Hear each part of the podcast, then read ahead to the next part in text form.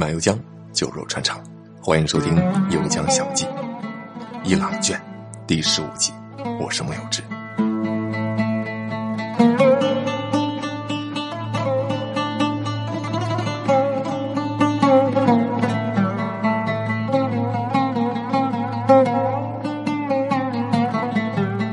从商场出来，时间差不多了。阿敏带我到了约好的咖啡厅，和他朋友会合。在伊朗啊，什么 KTV、酒吧、按摩店之类的消遣场所啊，想都不要想，一概没有。人们日常能去的消遣场所呀，不过就是商场、茶馆、餐厅、咖啡厅之类的。到了咖啡厅，进去之前，阿敏说：“哎，这么进去好无聊啊，不如我们……”装作是外国人，啊，我装是印度人，你装日本人，怎么样？我不置可否，我看看他怎么个玩法。进门之后，服务员迎上来和他说话，当然对方说的是波斯语啦。阿敏就装作听不懂的样子，跟服务员说英文。服务员先是一愣，一脸茫然，啊，就问 Where are you from？阿敏说 I'm from India。好在服务员英文很流利，那微微点头，表情略带一点疑惑啊，说啊不好意思，但是你长得很像伊朗人。他这么一说，我倒是有那么一点点触动啊，一点感想。知道为什么一九三五年巴列维王朝呃第一任国王李萨汗要把国名正式立为伊朗吗？这个咱们前面提到过两回了，Iran。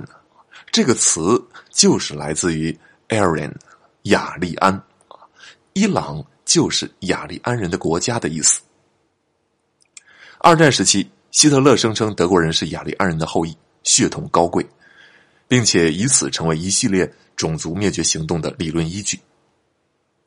实际上呢，德国人的雅利安血统啊不到百分之二十，倒是东欧的斯拉夫人有百分之五十以上的雅利安血统。当今世界公认的雅利安人后裔其实有两支啊，一支就是波斯人，最纯种的雅利安人；另外一支呢是印度的高种姓阶层。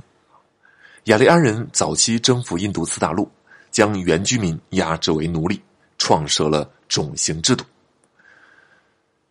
所以从这个角度来讲啊，阿敏装作是印度人，也算是有那么一点点血统上的理论依据。阿敏和服务员乱七八糟胡扯了一阵，服务员信以为真，啊，从迎我们入座到点单到端上饮品啊，这期间一直都和阿敏用英文交谈。我们两个坐定之后，等了大概十多分钟吧。阿敏的那位朋友姗姗来迟，一身休闲装啊，佩戴着黑色头巾啊，是个女孩看起来和阿敏的年纪差不多，但实际上已经三十多岁了。显得比较年轻，而且性格呢挺活泼的。阿敏说，她前段时间离了婚啊，据说是男方的过错，所以她从离婚案中还分得了很大一笔财产啊，足够她一个人生活无忧了。其实，在离婚这一点上啊，伊朗也是可以协议离婚、可以诉讼离婚的，和一般社会中的离婚安排没有太大区别。在咖啡厅里聊了一阵之后，我们到书店里逛了一圈。这家书店啊，除了波斯文书籍之外，就都是英文书籍啊。书店的装潢很有文艺范儿，宽敞，但是很精致啊。在书店里盘桓着的大多是佩戴着头巾的女人啊，很少有男人。其实，好多中国人对伊朗的认识啊，都是来源于新闻报道。新闻报道上总是讲伊朗和美国、伊朗和阿拉伯国家之间的剑拔弩张，总是强调伊朗的神权特质。仿佛这是一片遍地兵险、炮火连天的地方，啊，是一处民不聊生、恐怖分子横行、人人流离失所的地方。所以，当你要到伊朗旅行啊，朋友就会说：“哎呀，那不安全。”那有的朋友如果想去呢，也会问你：“伊朗到底安不安全？”诸如此类的问题。其实，就我到现在为止的讲解啊，你应该能够感受得到。其实伊朗国内的生活状态相对安定了，在阿拉伯世界的包围之中，在美国的敌对之下，伊朗的国内政治、经济、金融秩序自成一套体系。虽然说存在着这样那样的弊病吧，啊，通货膨胀啊，失业率啊啊偏高，但是总体而言还是运转良好的。人们平时逛公园的逛公园，逛书店的逛书店，喝咖啡的喝咖啡，逛巴扎的逛巴扎啊，大家还是有自己的生活的，还算安定有序。到了伊朗，只要你别大晚上独自坐出租车啊，在大街上瞎晃悠啊，遵从相关的宗教禁忌。其实就挺安全的，而且可以讲，比你在印度、比你在埃及之类的地方要安全的多。在书店里逛了几圈，最后这个姑娘啊买了两本书，还挑了两个伊斯兰花纹设计的书签买了送给我。我挺不好意思的啊，因为我没有礼物能够回赠，早知道我应该随身也带点什么东西。你知道有些中国同胞啊，出国旅行随身揣着一百多个中国结，干嘛的？就是为了这种场合准备的。那别人一送你什么东西，当场就掏出一个中国结。送走了他这位朋友，阿敏提议说吃个夜宵啊，有点饿了，就找了一家 kebab。我们知道，在伊斯兰世界里头，烤烤肉一类的啊，都喜欢被称呼为 kebab 啊，中国人。比较喜欢把它翻译成“烤爸爸”。这家小店啊，靠近门口的地方有一个电子的价目表啊，上方显示着伊朗历的纪年，还有食物的出门的标价。这家 kebab 怎么吃啊？就还是用饼卷着吃啊。阿敏点了一些烤鸡翅啊，烤牛肉啊。其实我在土耳其的时候就吃了好多顿可爸爸，对烤爸爸已经厌倦了，但是没想到这家小店的口味。居然相当的惊艳啊！我当下就掏出手机，想在谷歌地图上标注一下，啊，推荐给后来者。结果发现谷歌地图上就没有这家店的标识。回到阿明家里，他的父母当时正在厅里啊和他姐夫打扑克，而他姐姐已经躺在地毯上睡着了。那边的电视还兀自开着，也不知道在播什么节目。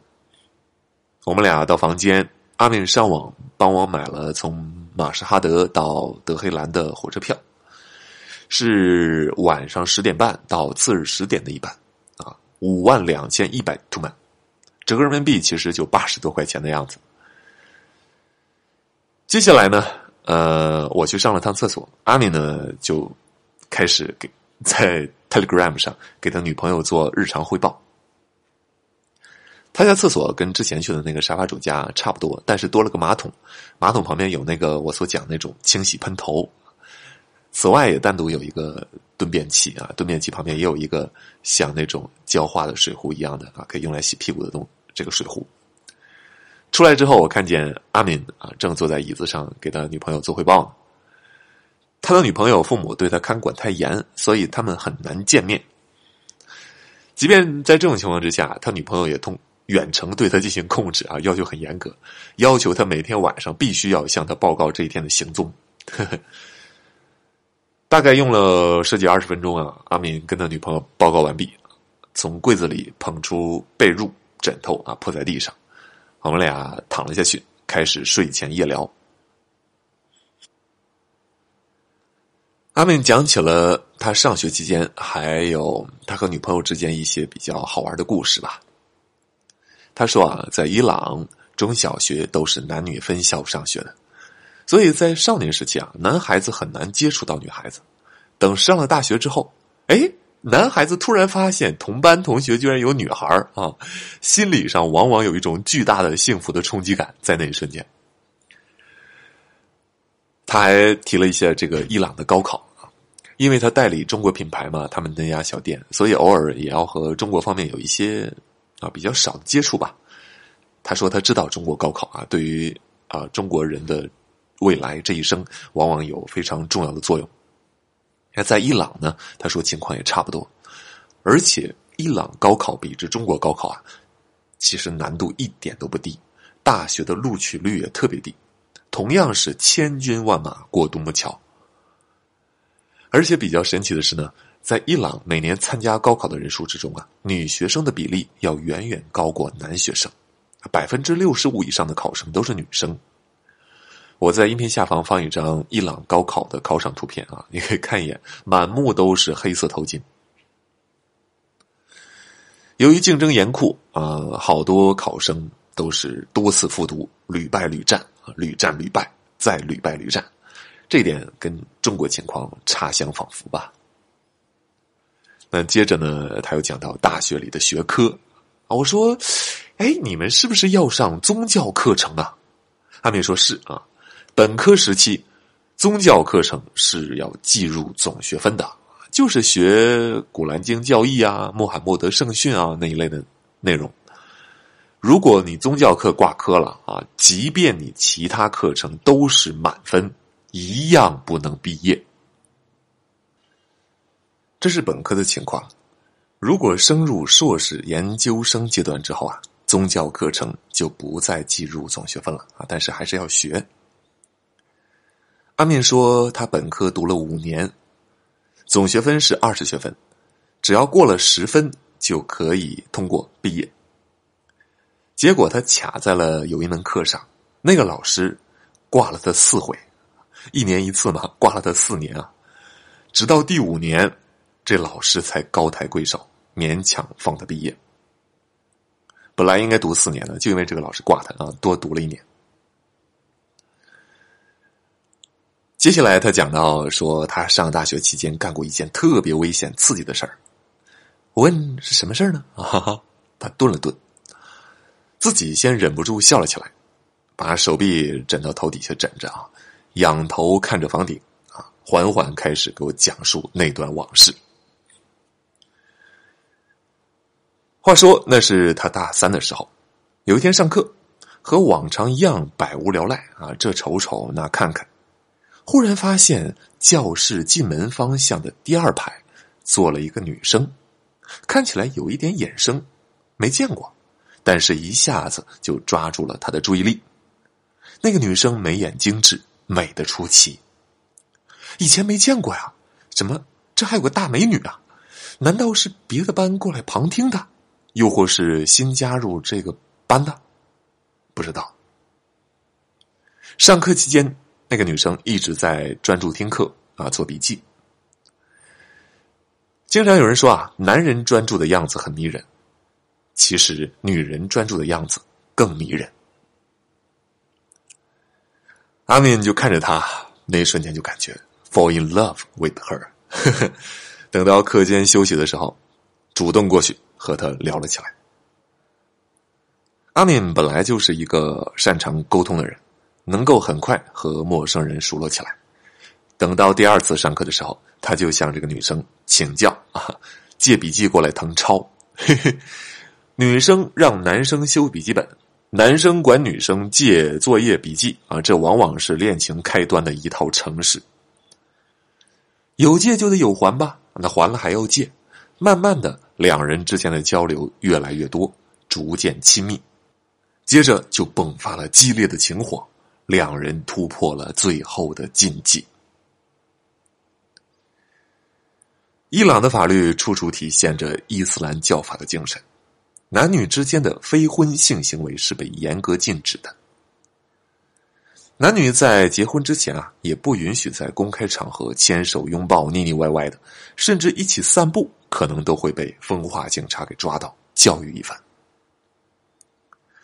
所以，这两人之间的关系啊，一直是偏向于低下的。这女生自己有一个住处，阿敏和父母住在一起，当然不方便，所以每次都是阿敏到女生的住处和她翻云覆雨。这里有一个细节，在伊朗，未婚男女想一同出去开房啊，是很难的。宾馆的前台会要求你们出示结婚证件，所以未婚男女如何设法春风一度，成为他们十分困扰的问题。你像火车上那位建筑系研究生，他所发出的呐喊。We need sex, we love sex 啊！你就知道，这背后所潜藏着的是常年的对本能的压制，是多么巨大的对性的渴望啊！就这样，阿敏和这个女生两人关系持续了一年多。直到这一天，阿敏不小心和他的大学宿舍室友啊泄露了他和这个女生的亲密关系。他的室友当时知道这件事的时候骇然欲绝啊，说：“你不知道他是谁吗？”见到他室友的表情，阿敏隐隐觉得心头发紧，背后一股凉意直窜上来啊。室友告诉他，这个女生就是他们当时所上的那门课的教授的老婆呀。嘣嘣嘣嘣嘣！阿敏当时听说了这个真相，只觉得五雷轰顶，天旋地转，一颗心登时沉到谷底。在伊朗，通奸罪是要判死刑的呀。根据穆罕默德的圣训，对于通奸的已婚男女，先将他们鞭打一百下之后，再用实刑处死。伊朗的伊斯兰刑法典。将穆罕默德的圣训这种精神进行了事无巨细的贯彻。